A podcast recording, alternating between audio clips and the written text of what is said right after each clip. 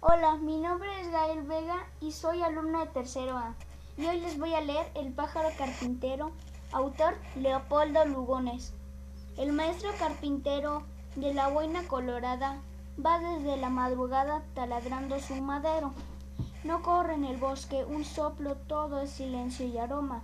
Solo, solo el monda la carcoma con su revibrante escoplo. Y a ratos con brusco ardor bajo la honda paz celeste, lanza trépido y agreste el canto de su labor.